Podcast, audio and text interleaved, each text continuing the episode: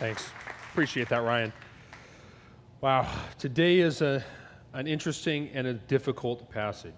Um, I've titled this sermon, God's Promises for Problematic People, because the story of Rachel and Leah and Jacob, that's his two wives, that's our first problem. We're going to have a bunch more. But this is a story about a bunch of people who cannot get their things straight, can't figure out what's going on, and about God's promises that fail that without failing faithfully come true anyway.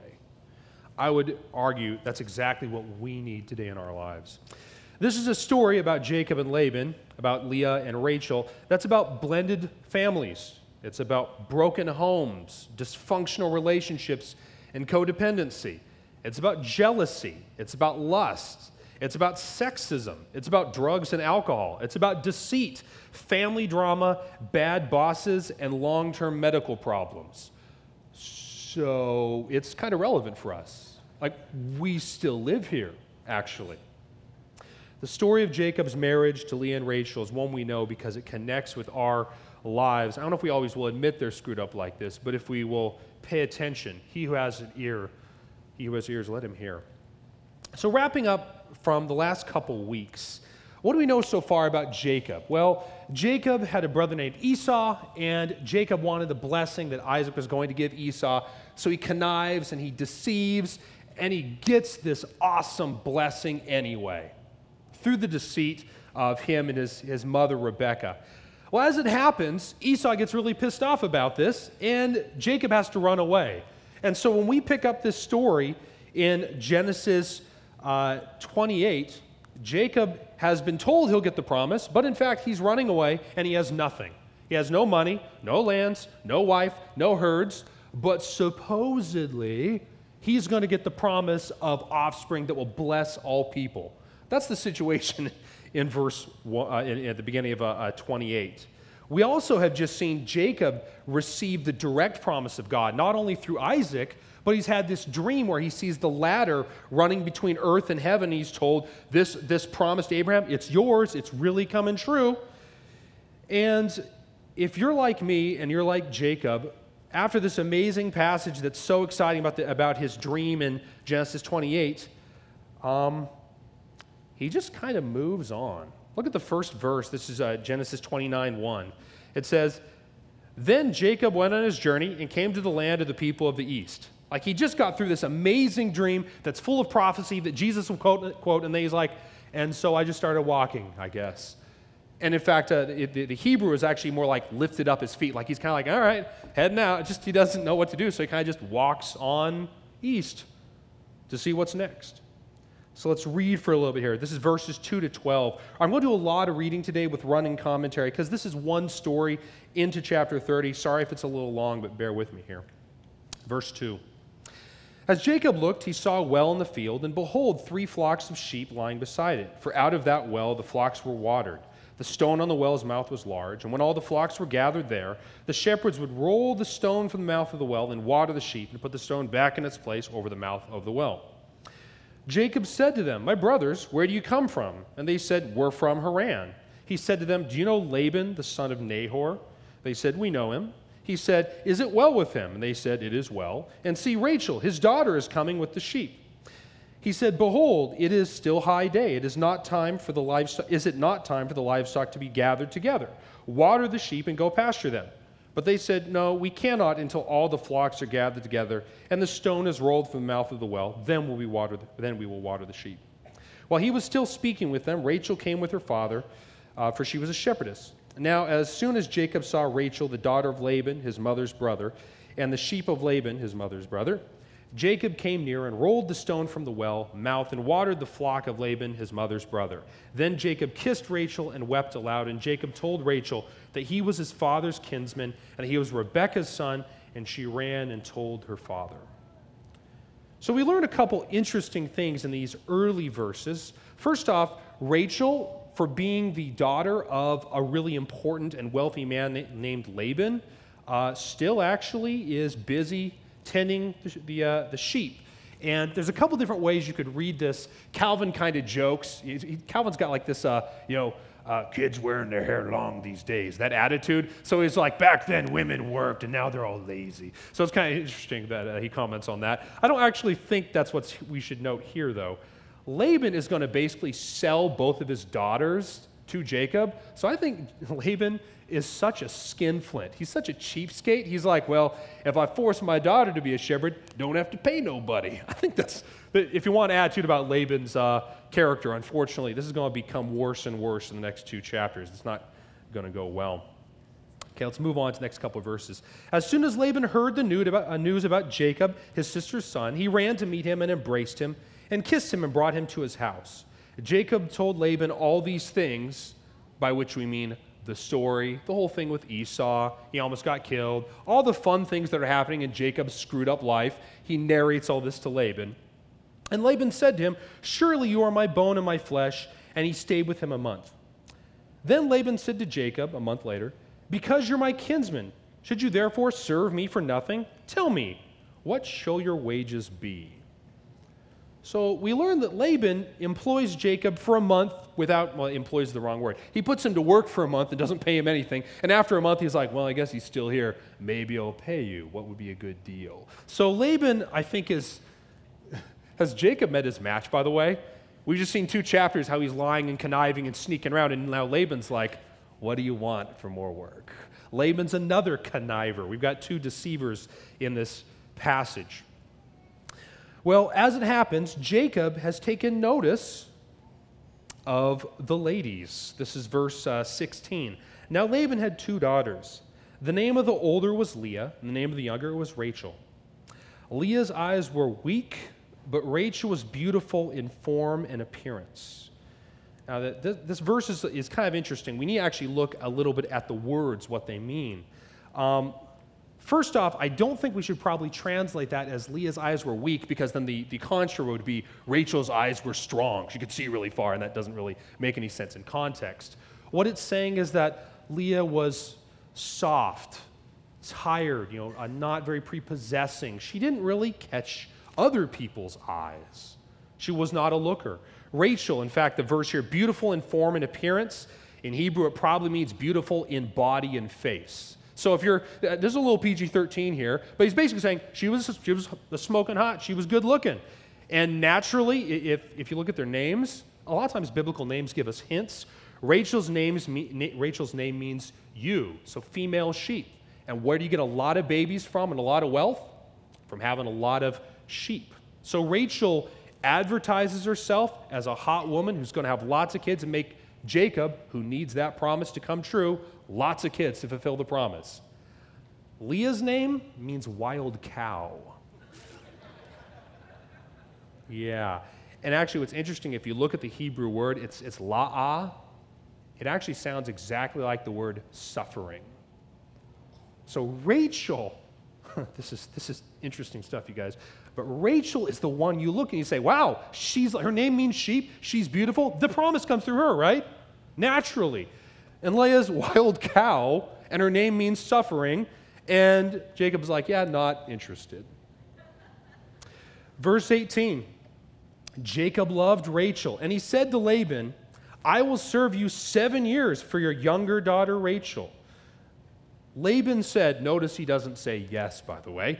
That'll be important later. Laban said, It is better I give her to you than I should give her to, some any, uh, to any other man. Stay with me. So Jacob served seven years for Rachel, and they seemed to him but a few days because of the love he had for her. So, a couple things that we should notice here. Jacob, awaiting this promise, his life is screwed up. When he sees this really beautiful woman, he. he makes a terrible decision. He says, Seven years, no problem, I'll wait that long. I, I, think, you know, when I was growing up in the church, I think a lot of people read that. What a wonderful romantic story. He loved Rachel that much. He's a bonehead. There, if there are other stories in Scripture where bride prices are a number of shekels, I'm not saying that's good, I'm saying that's the going rate. So he pays for seven years. Why? Because Laban is a sneaky dude and he knows that Jacob is absolutely consumed with lust. So, this is not a story about romance. This is a story about lust and Laban being a sneaky dude taking advantage of Jacob's lust. How are we doing so far? Are these good folks that we're really excited to be following in their stead? This is not very good, you guys. This is like bad family, you know, this is like bad family story time, okay? Um, verse 21 After the seven years, then Jacob said to Laban, Give me my wife. This is the ESV. You can read a couple different translations, but it's very literal. Give me my wife that I may go into her, for my time is completed. It's that brusque in the Hebrew. He literally just says, I want to have sex with her. By the way, don't do that to your father in law. Guys, that's really terrible, this really bad attitude. But that's literally what he says. So, so far, Jacob not only has lusted for her for seven years, but when the time's complete, he's not like, oh, we can finally get married. This will be great. He's really like, hey, I'm ready to bang this out. Let's do it. That's literally Jacob's attitude. I, I want you to be a little bit like, okay, that's the proper attitude. Moses wrote Genesis. I think he wants us to react viscerally for a reason. Like, I don't I don't really like that Jacob, Israel, is this sort of person. What sort of people are we? Let's keep reading. 22. So Laban gathered together all the people of the place and made a feast. But in the evening he told he took his daughter Leah and brought her to Jacob, and he went into her. So we've got a switcheroo going on. Now, first off, how does this happen? Well, a, it's probably dark. This is the, you know, the ancient you know, Near East, so there's no lights, so that is one thing. Um, also, women wore full veils, so probably he wouldn't have seen who this woman was until she was in the tent. And then also, probably, Jacob's at a party. All day long, he's been drinking. So there's lots of great things going on right now. And when he shows up in the wedding tent, he does not recognize who this woman is, and he has sex with her anyway. Also, how's Leah doing? She just concocted a plan with her dad to get married because she knows no one's going to marry her otherwise. So she and her dad come up with this plan to rip off Jacob, get her hooked up, and you know they'll, they'll solve the Rachel problem later. Verse 24. So Laban gave uh, his uh, female servant Zilpah to his daughter Leah to be her servant, and in the morning, behold, it was Leah. Think about this for a second. Have you ever gotten the thing you always wanted, and then the morning, it's just Leah? I'm, I'm actually serious about this. When you get that job you've been jonesing for that's going to finally solve all your financial issues, do they all go away? Does your life fundamentally get transformed by that relationship that you're like, oh, I've been trying to keep saying them texts, and they finally got back to me? Is it going really, does it really give you everything you wanted? The best marriages will not give you everything you want. The best jobs won't give you everything you want. In the morning, it's always Leah. So, one thing we learn in reading this passage right here is that if your hopes, like Jacob, are set on my life sucks, I don't have any promises, I don't have any money, but I got a smoking hot wife, in the morning, oh, why is Leah here? That's the letdown and the disappointment that comes when we put our hopes in anything but Jesus Christ. So we're already seeing a messianic image here. What are you waiting for? What do you set your hopes on? Let's keep reading. Now it's interesting here. In the, in the, in the morning, um, Jacob, of course, is going to confront Laban and say, hey, what happened? Um, there's a Jewish midrash, and the midrash is basically a collection of teachings. They're not scripture, I'm not saying they're, they're, they're, not trustworthy as scriptures, but they're fun thought experiments. And the Midrash says that in the morning, Jacob yells at Leah, Deceiver, daughter of a deceiver, did I not call you Rachel in the night, meaning in their bedroom, and you answered? And Leah said, Did your father Isaac not call when he, did you not answer Isaac's call when he asked for Esau? Think about the comparison here. The connection's direct, isn't it? Jacob, when he wants to trick his dad, goes in, he puts goat skin on so no one knows it's him, not Esau. He comes in in the darkness of Isaac's blindness to steal the promise that he wants. And now what's happened to Jacob? Because he's been drinking and because it's night out and because Leah's wearing a veil, he can't see who it really is. And Leah gets the, the marriage she was looking for instead of Rachel. So Jacob gets the exact deserts that he deserves for what he's done to Isaac. So at this moment, can you imagine the place Jacob is in? He not only did he not get the promise he wanted, now he gets the wife he doesn't want, and he now has to wrestle with the fact that, oh, that's how that feels. Jacob is getting dealt lessons all over the place in this passage. All right. Let's go real quickly. Actually, I'm not even going to, I'm not even going to turn to Ecclesiastes. I'll just tell you about it. When we think about the what is it like to see Leah in the morning, if you guys know about the, the book of Ecclesiastes, it's written by Solomon. Solomon's powerful, wealthy king and philosopher. And if you read in Ecclesiastes 2, he basically decides this is verse 1. I'll just read it for you. You don't need, to put it on the screen. He basically says, I'm going to test life and its pleasures. But behold, it was vanity. He basically drinks a lot. He builds a bunch of nice houses. He has hundreds of wives. And he's basically bored. Verse 10 in, uh, in Ecclesiastes 2 says, Whatever my eyes desired, I didn't keep from them. I kept my heart from no pleasure, from my, but my heart found no pleasure in my toil, and all this was my reward for all my toil. I considered that all my hands had done, and the toil that I'd expended in doing it, and behold, it was vanity, striving after the wind. There's nothing to be gained after under the sun. So Solomon, who's got everything going on, he even knows. In the morning, it's still just Leah. And all the hard work that he put into it hasn't fixed that basic hole inside him. Let's go to verse 25.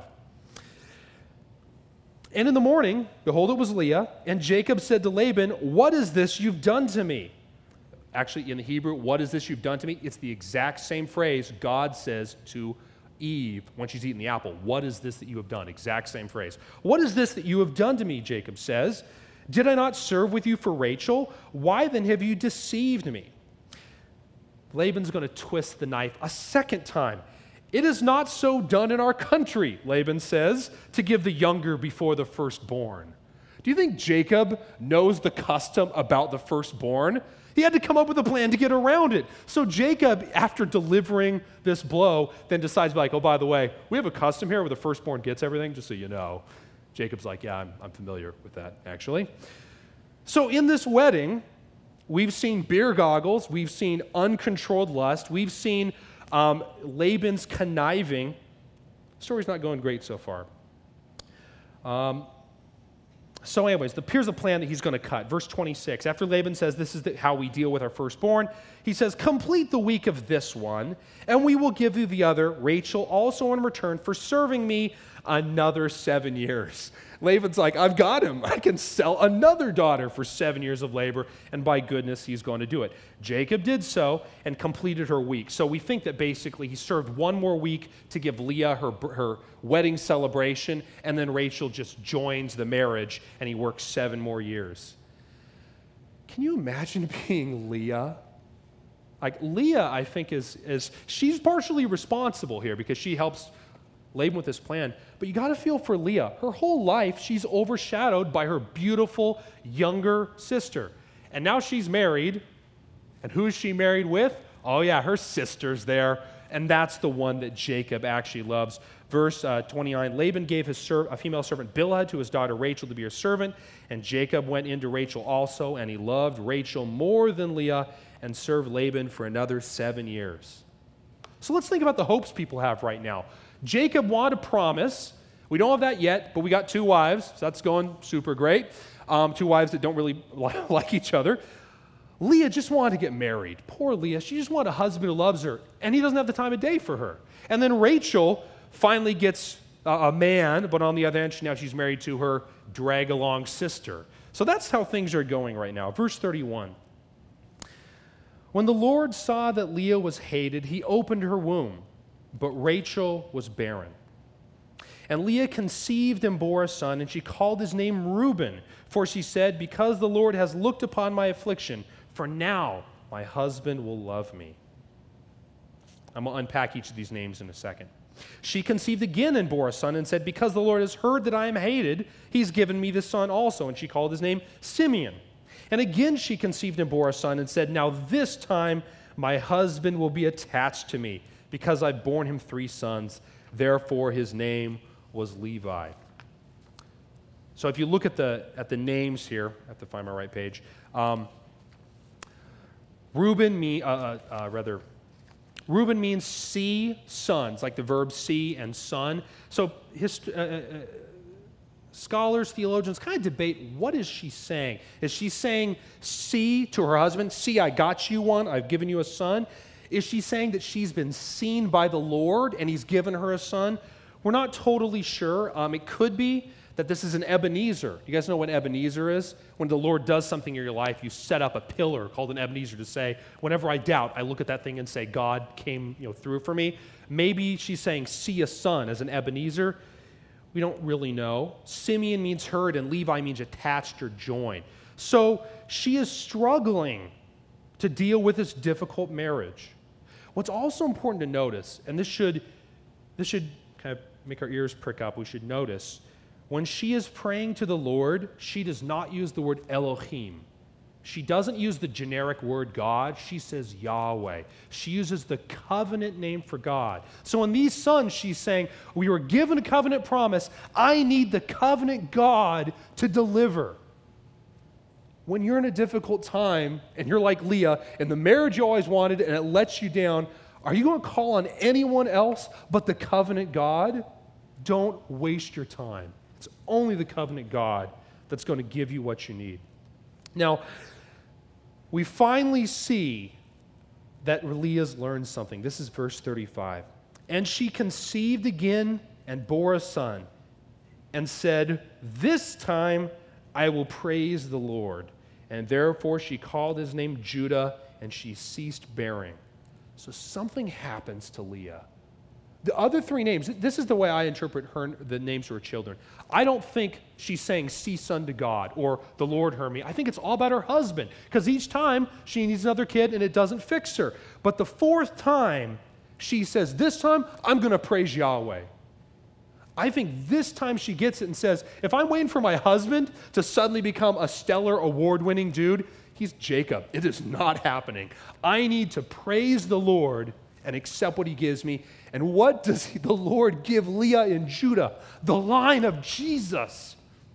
So when she stops trying to get her husband's affection and says, I just got to worship the Lord with what I got, that's when the promise of Jesus Christ comes into her family line.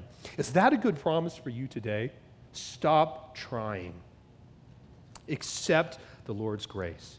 We can see another example here we get, as we go into the verse into chapter 30 Rachel struggling with her childlessness. So look at the opposite side. Rachel has no kids, but her husband loves her. And does Rachel find a way to complain? You bet she does. I mean, isn't this like us, right? Leah's got all these kids, and she's like, well, it's not really working out for me. Leah's got no kids, but she's got a great husband that loves her. Well, I don't, I don't know about great husband, but husband likes her anyway. Let's compare this with 1 Samuel. Um, do we have 1 Samuel on the slide? 1 Samuel 1, we see another story. There's a, a guy named um, Elkanah who has two wives, Peninnah and Hannah. Um, I think it's 1 Samuel 1, verse 6, you guys, if you got it. Um, and Hannah and Peninnah both, uh, both are married to Elkanah, and Peninnah has all these kids. Verse 6 Hannah's rival Peninnah would taunt Hannah severely just to provoke her because the Lord had kept Hannah from conceiving. Year after year, when she went up to the Lord's house, her rival taunted her in this way, and Hannah would weep and would not eat. Okay, verse 8 is so bad. Elkanah says, Hannah, why are you crying? Why won't you eat? Why are you troubled? Am I not better to you than 10 sons? Okay, classic stupid husband move. Don't do that. It's just not. Aren't I that great? I mean, what else do you need if not me? Um, Hannah will go on to pray to the Lord for a son. She'll trust God for that. Uh, in fact, it's kind of funny in the story. She's praying so hard that actually uh, Eli the priest thinks she's drunk, and he actually comes over and is like, hey, you should stop drinking in the Lord's house. She's like, I'm not drunk, I'm praying. He's like, oh, in that case, I hope you get what you prayed for. She does. Eli's not doing great at this point, but that's another story. Suffice to say, what I want you to see here is that Hannah demonstrates what you do when the thing you're desiring doesn't show up. You seek out the Lord, just like Leah eventually did. Let's look at Rachel. This is not so great. Verse 30, uh, chapter 30, verse 1. When Rachel saw that she bore Jacob no children, she envied her sister, and she said to Jacob, Give me children, or I shall die. okay, and uh, if you depending on how you read this, it might be closer to, I will kill myself if I don't have children. So she's laying everything on the line for Jacob. Verse 2 Jacob's anger was kindled against Rachel, and he said, Am I in the place of God who's withhold, withheld from you the fruit of the, the womb? So he's kind of saying, like, Look, I, I've done my part um, as best I can. The rest is not up to me, which is true. It's also interesting, he doesn't use the word Yahweh. In these two passages, Leah is the only person that calls on covenant God. Jacob's like basically, you know, the Lord hasn't given it, but he doesn't actually use Yahweh's name. I don't know what this means, but I think it might explain what comes next.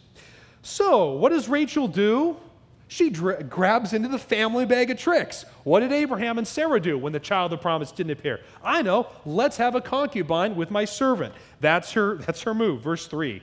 Then she said, Here's my servant Bilhah. Go into her so she may give birth on my behalf, that even I may have children through her. Super. Like, didn't we just get through this, you guys? Abraham already screwed up, and we had Ishmael and Hagar, and Sarah was terrible to both of them, and we're going to repeat the same story. Um, in Ecclesiastes, Solomon says there's nothing new under the sun. Mm-hmm. This whole passage is, oh, we're going to repeat this terrible sin again. Great. Yeah, actually, this is an aside, but uh, sometimes when people read this story, they really emphasize, like, wow, the Bible seems to support polygamy. It's in here. The Bible must be pretty sexist. If you're reading the story, the answer is not two wives is good. The answer is what the heck are you thinking with two wives? That's actually the answer. Okay, anyways, I'll move on. All right, verse 4. So she gave him to her servant Bilhah. Yeah, so Jacob has, has sex with her. And 4, uh, verse 5, rather. Then Bilhah conceived and bore Jacob a son. And then Rachel said, God has judged me and has also heard my voice and given me a son. And I think Rachel's being petty here. The name, um, uh, the name Dan, there, uh, verse, uh, verse uh, 6, therefore she called him Dan. Dan means judged, but the way to probably understand this is she's saying, God judged on my side. It's not like God's given me what I needed, God's given me justice. It's God was on my team. So this is like a big screw you to her sister. Oh, yeah, you got your four kids, but the covenant's mine. I got a kid now. Rachel's servant Bilhah conceived again and bore Jacob a second son. And then Rachel said, With mighty wrestlings, I have wrestled with my sister and have prevailed. So this is like chef's kiss, really bad family drama. You've got people bearing kids all to piss off other members in the family. Like, this is really bad family politics, you guys. She calls his name Naphtali, which means wrestling. When Leah saw that she had ceased bearing children, she took her servant Zilpah and gave her to Jacob as a wife. So you following so far? Why did Rachel not realize if I can give Jacob a third wife, basically another concubine, can't Leah do the same? I don't know if this didn't occur to her, but Leah you know, hops in the family bag of tricks for her move. Well, then Leah's servant Zilpah bore Jacob a son, and Leah said, Good fortunes come to me. And she named, called his name Gad. So now she's doing the other thing. Oh, looks like I'm lucky, unlike you and your kids, because you got only two of them. Leah's servant Zilpah bore Jacob a second son, and Leah said, Happy am I, for women have called me happy. In other words, all the people think I got the better deal, because I got all the kids. So she called his name Asher, which means troop or army. So I've got all these kids, you got what? Couple of them, who cares? So these sisters are sniping at each other.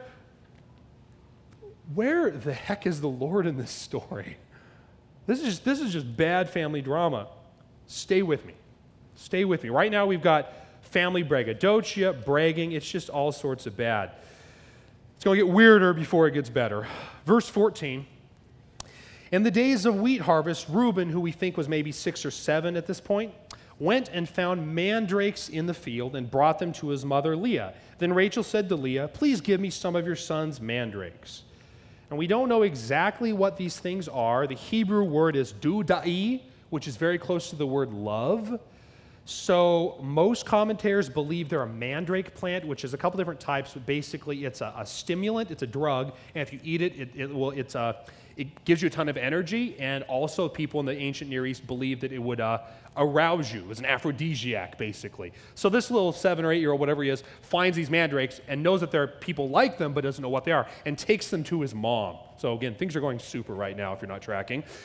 Um, the, the German translation, when they translate this, is actually a lieben Apfel, so like love apples. So it's like we don't know what they are. And actually, Calvin's commentary, he's like, they say that they're love apples, and I'm not going to comment any further. So I won't either. Suffice to say, there's some sort of uh, drug that's involved in uh, that, that's a, a, sexual stimulant. So she takes the, uh, he, uh, Reuben takes this to, uh, to his mom. Okay, um, verse 15. But she said to her, is it, uh, this is Leah talking to Rachel, is it a small matter you've stolen my husband? Would you take my son's mandrakes also? So basically, Rachel's plan, she asked for him because she's figuring, I want more kids. Maybe if I give this to Jacob, I'll get some more kids. It will make him more fertile or whatever. This is, what does it look like when we try to make the promises of God come true on our effort? It looks like having your kid dig up a bunch of sex apples. That's what it looks like. All right. Yeah, cut that from the tape. All right, anyways. Would you take away my son's mandrakes also? Rachel's really grasping at straws here. Rachel said, Then he may lie with you tonight in exchange for your son's mandrakes. So Rachel, in the goodness of her heart, says, I'll tell you what, you get one night with my husband, but I get the mandrakes. And she's thinking Leah won't get pregnant, but I'll have the mandrakes, I'll get some more kids. So when Jacob came home from the field in the evening, Oh, this is like Jerry Springer, you guys. When Jacob came home from the field, that, that's, that's an old reference. I got to find a new one. When Jacob came home from the field in the evening, Leah went out to meet him and said, You must come in to me, for I've hired you with my son's mandrakes. Everything's going great. So he lay with her that night. And God listened to Leah, and she conceived and bore Jacob a fifth son. And Leah said, God's given me my wages because I paid for this. That's what the word Issachar means, is hired or paid for. So he's like, hey, I paid for this with the mandrakes. I got what I wanted. 19, Leah conceived again, and she bore Jacob a sixth son. Then Jacob said, God has endowed me with a good endowment, or dowry, because um, she's got so many sons. Now my husband will honor me because I've borne him six sons. So she called his name Zebulun. Afterwards, she bore a daughter and called her name Dinah. Almost done here, you guys. I do have somewhere I'm going with this. Stay with me. Then Jacob remembered Rachel, and God listened to her and opened her womb. She conceived and bore a son and said, God has taken away my reproach. And she called his name Jacob, saying, May the Lord add to me another son. So we end with the story with both wives having a number of kids, some in screwy ways, some in less screwy ways. But Rachel finally gets the son she so desperately wanted. What are we supposed to get out of this story except that polygamy doesn't work out? You shouldn't be a jerk to your family members and all sorts of other moral lessons. Is this just a story about how to be a better husband or a better wife? I don't think so. I think there's a couple things that we should get out of this. Number one, we see the promise through Judah that comes to Leah because Leah was unloved and the Lord takes mercy on her. You know what the Bible says? The Bible says that the Lord looks with love on a contrite and broken spirit. If you're lowly, if you feel like things aren't working out for you, that is the place where God's grace arrives. Why do you think Rachel doesn't have any kids the first half of the story? Because what could she want them for? She should she can't be happy with the littlest things that she's got with this husband that loves her and the Lord withholds from her this one thing she wants because she can't be thankful for it. So I think one thing we're shown is we need to practice thankfulness to God. Otherwise, what's the point? Two, we see that the Lord gives us the things that we needed, even we don't ask for them rightly. Rachel asks in terrible ways for sons. She practices terrible deeds to get sons, but the Lord will give her Benjamin and Joseph. Joseph, we'll get to the story in the next couple weeks. Joseph is going to serve as a Christ figure when he saves all of his brothers from starvation in Egypt, when he's seated at the right hand of the Pharaoh, which is a big time messianic image. Joseph's going to do that. Benjamin is going to be the family that Samuel the prophet comes from. Actually, want to know who else came from that line? The Apostle Paul. So the family of Jesus comes through Judah, but the family of Benjamin is full of prophets and the Apostle Paul who talk about Jesus. So both these ladies are actually blessed with a promise, despite the fact that they don't deserve it. Some other things to think about. When Leah and Rachel are struggling to get what they want out of their husband, I think they're kind of playing the prodigal son story. Leah basically believes if I work hard enough, get those kids, have lots of them, my husband will love me. If I work hard, I'll get the blessing and approval of God. And she doesn't get what she wants until she says, I just praise the Lord with what I got. And then the messianic line appears in Judah. Rachel, she complains and demands, but she doesn't get it until the end of the passage when the Lord finally answers, gives her what she needs, not what she asked for specifically close with this thought. Rachel, we'll see this in, in Genesis 35. Rachel is going to die giving birth to her second son named Benjamin. Um, this is uh, Genesis 35, uh, verses 17 to 19, if you could put that up. I'm connecting this because I want to see what happens for Rachel. I don't know about you guys, but uh, we're Gentiles. We don't come from the family line of Jesus. What does this story have to do with us? Are we, can we join the grace that comes through the family of Judah? Listen to what happens in uh, the Genesis 35, you guys. Genesis 35, seven, uh, 17. The family, Rachel, Jacob, Leah, they're all walking on their way to a place called uh, Ephrath. Verse 17 Rachel goes into labor, and she was having a lot of trouble with this birth. She was in great pain. And when the nurse saw this, she said, Don't be afraid, Rachel. You're giving birth to another son. Will this son be a son of promise? We know it's not Judah, but look at the promise we get instead. Rachel died while giving birth to the son. Before dying, she named the boy Benoni, but Jacob called him Benjamin. And Rachel was buried on the road to Ephrath, that is Bethlehem. Benoni in Hebrew means the son of suffering. So when Rachel dies, she's giving birth to the suffering son but Jacob calls this son Benjamin, which means the son of my right hand. I should use this hand. The son of my right hand, or my favorite son. And they're on their way to Ephrath, which means the bandage or healing, and that is Bethlehem. I think there is a messianic promise that if you're not from the right family line, like Judah was, if you're not getting the family blessing that Leah got, there's still a blessing for you because Rachel's on her way to Bethlehem and she doesn't make it. But do we know what comes to Bethlehem? Jesus comes to Bethlehem. The healing that we need, that's the word Ephrath, healing, comes to Bethlehem. And the son that we see in Jesus is a son who suffers for us, and he's the right hand of the Most High. So I want you to see this image on her way to Bethlehem. She never gets there, but the promise shows up right there where she's headed. I think the story is exciting for us, you guys, because it shows that God keeps his promises. We can't force his hand, but when we wait for him, he gave us exactly what we need Jesus, who suffered for us, who died for us, who sits at the right hand of God, ruling everything by the counsel of his will. Let's trust in him. Dear Jesus, this is a difficult story. There's a lot of screwed up family things and drama and a bunch of things we would not want to repeat. That sounds like our lives, actually. So, God, I pray that as we have read this story, would we keep in mind that your promise comes in and active and acts irrespective of what we do? That when we were still sinners, Christ died for us. That we were, when we were dead in our trespasses, you acted. Thank you, God, that the story of the gospel is not about us working hard, finding mandrake plants, or having a bunch of kids in weird ways. God, that's not how it works. It happens because your Holy Spirit awakens us and makes dead bones live.